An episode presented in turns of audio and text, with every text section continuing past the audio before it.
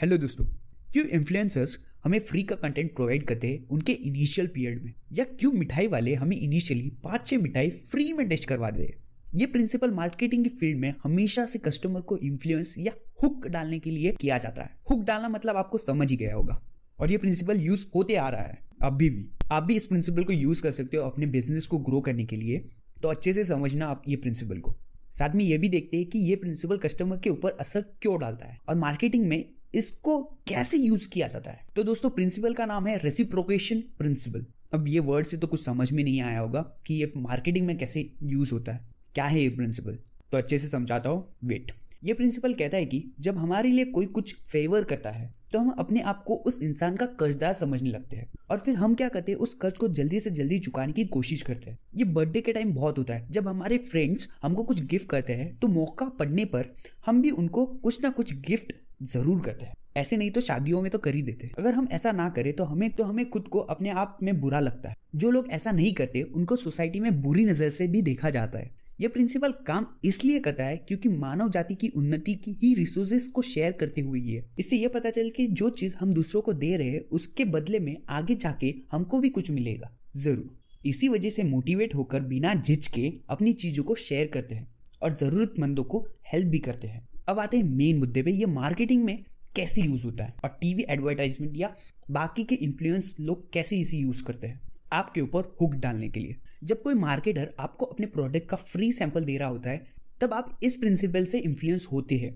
जरा सोचिए, अगर आपको कोई दुकानदार अपनी चार पाँच फ्री में टेस्ट करने दे, जैसे कि मिठाई वाला अगर आपको चार पाँच मिठाई फ्री में टेस्ट करने दे, और आप सारी चीज़ें टेस्ट करने के बाद एक भी चीज़ें ना ले तो आपको कैसे लगेगा? आप सोचेंगे कि यार, इसने हमको बिना पैसे इतनी सारी चीज़ें दे दी एटलीस्ट एक तो चीज़ खरीद सकता हूँ।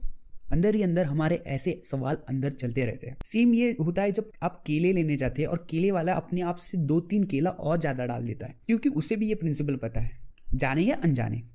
कि उसे भी ये पता है कि जब तक आप उस एरिया में हो, आप उसी से ही सारे फ्रूट्स या फल खरीदेंगे। ऐसे हुक डालता है, तुम पर और अपना परमानेंट कस्टमर बना देता है। तो फिर जितने भी फ्रूट्स वाले वहाँ पे या फ्रूट बेचने वाले आए, आप उससे ही फ्रूट्स खरीदना पसंद करते हो, करोगे। उसी तरह जब आप बार्गिन करते हो तो थोड़ी प्राइस आप कम करते हैं, थोड़ी प्राइस दुकानदार कम करता है। और जब वो प्राइस कम करता है तो आपको उसका ऑफ़र एक फेवर लगता है। और अगर वो प्राइस कम कर देता है तो आपको बहुत अच्छा फील होता है।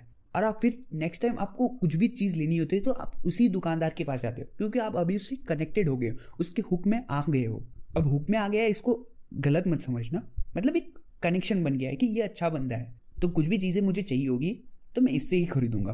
तो जाने अनजाने वो ऐसे हुक डालते रहता है और आपको परमानेंट कस्टमर में कन्वर्ट करता है। तो अगर बातें इन्फॉर्मेटिव लगी होगी तो दोस्तों लाइक ज़रूर करें। और आपके साथ भी या आपने भी कहीं ऐसा देखा होगा तो लाइक ज़रूर करें। धन्यवाद। हेलो दोस्तों, आज में अगर आप फ्यूचर में कोई भी अपना बिज़नेस स्टार्ट करना चाहते हो, अपने दम पर ज़ीरो से वन तक बड़ा करना चाहते हो स्केल करना चाहते हो उसके रिलेटेड मार्केटिंग के कुछ बहुत खास और इंपॉर्टेंट और इंपॉर्टेंट ट्रिक्स आपके साथ शेयर करता हूँ, जो आपके बिज़नेस को, जो आपके बिज़नेस को वहाँ तक स्केल कर सकता है, जिसकी कोई हद नहीं। अब हम डिस्कस करने मार्केटिंग से रिलेटेड कुछ ज़रूरी पॉइंट हम देखेंगे कि आपको किस सिचुएशन में किस टाइप की मार्केटिंग करनी चाहिए। मार्केटिंग करने के लिए आपके पास ऑप्शन है कॉम्प्लेक्स सेल्स का पर्सनल सेल्स का एडवर्टाइजमेंट का और वायरल मार्केटिंग का। देखो दोस्तों मार्केटिंग और एडवर्टाइजमेंट तब की जाती है जब प्रोडक्ट की वैल्यू बहुत लो होती है। जैसे कि फेयर एंड लवली अब इस प्रोडक्ट की आपने तो बचपन से ऐड देखी होगी। और देखे चले आ रहे हैं। ग्रोसरी आइटम्स और कॉस्मेटिक आइटम्स की हम केवल एडवर्टाइजमेंट देखते हैं। इनको कभी बेचने के लिए हमारे पास कभी सेल्स में नहीं आता। एडवर्टाइजमेंट के ज़रिए कम पैसे में बहुत सारे लोगों तक हमारे प्रोडक्ट की अवेयरनेस पहुँच जाती है। तो अगर आपके प्रोडक्ट की प्राइस कम है तो आप एडवर्टाइजमेंट कर सकते हो। वायरल मार्केटिंग तब की जाती है जब प्रोडक्ट की कोर फंक्शनलिटी ही उसके यूज़र्स को, अपने फ्रेंड्स या फैमिली मेंबर्स को इनवाइट करने के लिए के लिए एंकरेज करती है। अब इसका तो खास एग्ज़ाम्पल बताओ तो गूगल पे गूगल पे जब लॉन्च किया गया था ये आपको भी पता है तब एक रेफरल में तुम्हें दो सौ रुपये मिल रहे थे। शायद ज़्यादा भी मिल रहे होंगे। इसे वायरल मार्केटिंग कहते हैं। देखो दोस्तों ये सब जो मार्केटिंग की स्ट्रेटेजीज मैं बता रहा हूँ आपको शायद आपको कोई बिज़नेस नहीं होगा या शायद कभी ना कभी आपके माइंड में आए, आएगा कि मुझे कुछ बिज़नेस स्टार्ट करना है तो ये बहुत रिलेवेंट होगा तो ध्यान से सुनना। ये कंसेप्ट बहुत इंपॉर्टेंट है मार्केटिंग के रिलेटेड ये पक्का आपको आपके लाइफ में काम आएँगे तब दोस्तों मेरे को याद ज़रूर करना। जो अभी मैंने वायरल मार्केटिंग बताई वो सबसे सस्ती और सबसे ज़्यादा तेज होती है। जैसे कि अगर, क्योंकि अगर यूज़र के ज्वाइन करने या इन्वाइट करने की प्रोसेस एकदम ईजी होगी तो आपके प्रोडक्ट की वायरल मार्केटिंग सक्सेसफुल होने के बहुत चांसेस होंगे, बहुत ज़्यादा बढ़ जाएँगे। जैसे कि आप जितने भी एप्स और गेम्स वगैरह देखते हुए, जिनमें जिनमें कहा जाता है कि आपके फ्रेंड को इन्वाइट करो तो आपको कुछ बेनिफिट्स मिलेंगे। ये सब एप्स और गेम्स एक्चुअली अपनी वायरल मार्केटिंग कर रहे होते हैं। अब बात आती है कॉम्प्लेक्स सेल्स पे। तो कॉम्प्लेक्स सेल्स तब होगी जब आपकी डील्स लाखों या करोड़ों में होगी। अगर आपका प्रोडक्ट ऐसा है जिसकी कीमत बहुत ज़्यादा है और उसकी सेल्स की प्रोसेस बहुत लंबी है तो आप कॉम्प्लेक्स सेल्स में डील कर रहे हैं। ऐसी सिचुएशन में जो भी खरीदार होगा, वो डायरेक्ट प्रोडक्ट बेचने वाली कंपनी से बात करना चाहेगा, किसी सेल्समैन से नहीं।